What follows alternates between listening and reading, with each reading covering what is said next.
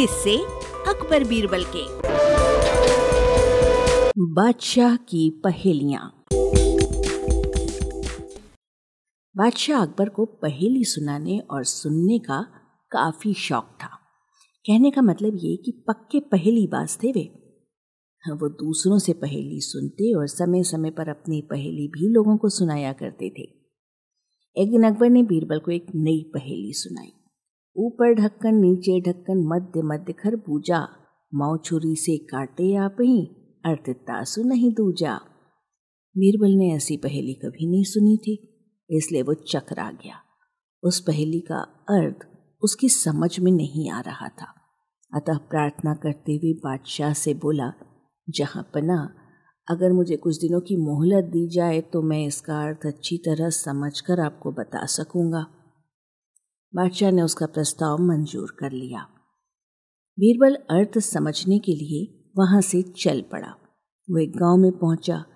एक तो गर्मी के दिन दूसरे रास्ते में थकन से परेशान और विवश होकर एक घर में घुस गया। घर के भीतर एक लड़की भोजन बना रही थी। बेटी, क्या कर रही हो? उसने पूछा। मैं बेटी को पकाती और माँ को जलाती हूँ। अच्छा दो का हाल तो तुमने बता दिया। तीसरा, तेरा बापू क्या कर रहा है और कहाँ है? बीरबल ने पूछा। वो मिट्टी में मिट्टी मिला रहे हैं। लड़की ने जवाब दिया। इस जवाब को सुनकर बीरबल ने फिर पूछा, तेरी माँ क्या कर रही है? एक को दो कर रही है, लड़की ने कहा।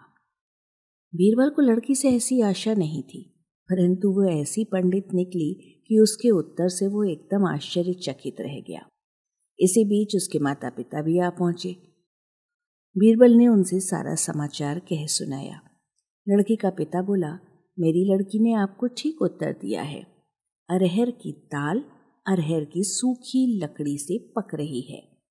मैं अपनी बिरादरी का एक मुर्दा जलाने गया था और मेरी पत्नी पड़ोस में मसूर की दाल दल रही थी।